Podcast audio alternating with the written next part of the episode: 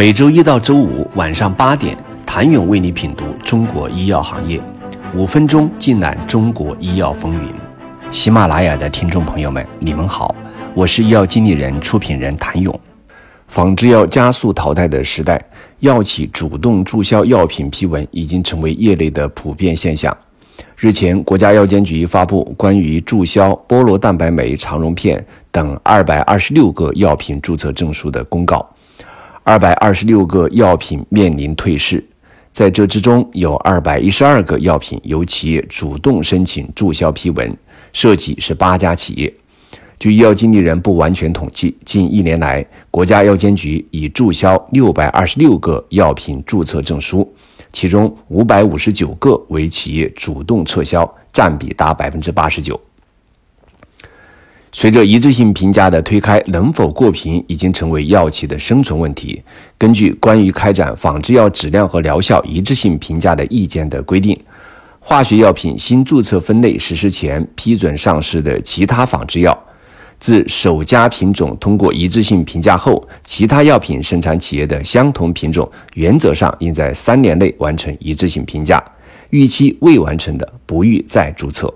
这意味着开展一致性评价是药企保留药品批文的必修课，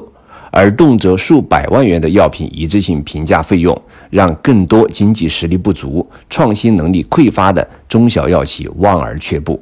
据悉，江苏黄河药业股份有限公司一次性注销了近百个品规的药品注册批文。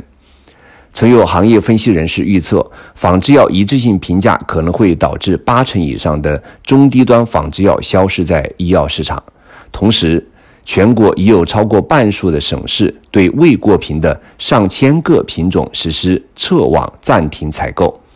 市场份额的消失让越来越多的未过评药品选择退市在所难免。本次公布的退市药品中，四家企业申请注销了高血压治疗药物。卡托普利片的多个品规的药品批文，集采带来的市场格局重塑，或许是这些企业选择退出的原因。在去年八月进行的第三批集采中，卡托普利片进入到了以分计价的时代，三个中选品规均低于一毛钱。重庆科瑞报价低至一点四分每片，低于最高有效申报价百分之九十五点八三。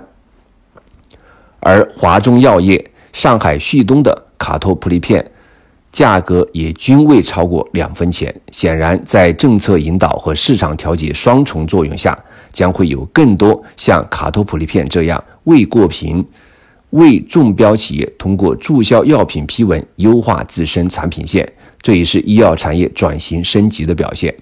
与此同时，多数被注销的药品批文都不是独家品种。反而存在众多厂家扎堆生产的现象，低水平、高度重复的品种正面临洗牌。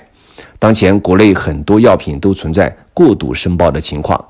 同一品种的药物，如果市场上有超过二十家企业在生产，便会造成不必要的资源浪费。为避免扎堆，中国药学会曾多次发布过度重复药品目录，对过度重复药品进行筛选。对于降低相应品种的批文数、厂家数、僵尸批文数，确实有一些劝退作用。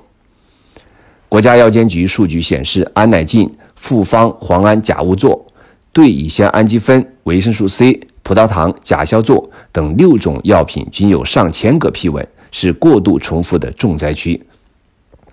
本次申请撤销批文的二百二十六个药品中，不乏这些过度重复用药目录中的品种。显然，过度重复用药目录提醒着相关药企在立项、研发、代理上做出合理规避。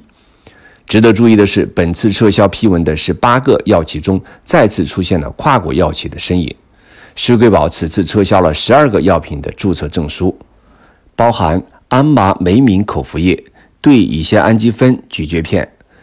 普伐他汀钠片、头孢拉定胶囊等原研药的部分品规。其中，本次施贵宝撤销了0.5克品规的头孢拉丁胶囊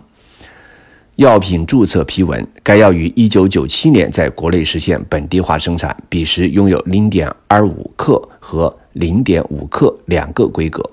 目前，国内已上市头孢拉丁胶囊的企业包括新华制药、齐鲁制药、湖南科伦制药等百余家。作为第二轮集采品种，集采市场由华南药业、山东鲁康、新华制药、山东罗信瓜分。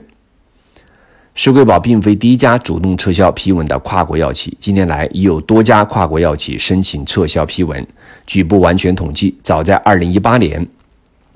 诺华、武田、默沙东就曾相继主动撤销原研产品部分品规。诺华撤销其注射用唑来宁酸，武田撤销了苯甲酸阿格雷丁片，默沙东则撤销了重组促卵泡素别塔注射液的批文。二零二零年，罗氏撤销注射用曲托珠单抗的部分品规，辉瑞撤销其注射用替加环素批文，参天、提瓦、BI 等外资企业也都有数个品种品规申请注销。只是像施贵宝此番一口气撤销十二个药品批文的并不多见。原研药品退市往往受众多因素的影响，变更产品品规、市场需求小、优化产品管理都可能成为主动撤销批文的原因。谢谢您的收听。想了解更多最新鲜的行业资讯、市场动态、政策分析，请扫描二维码或添加医药经理人微信公众号“医药经理人”——医药行业的新闻与资源中心。我是谭勇，明天见。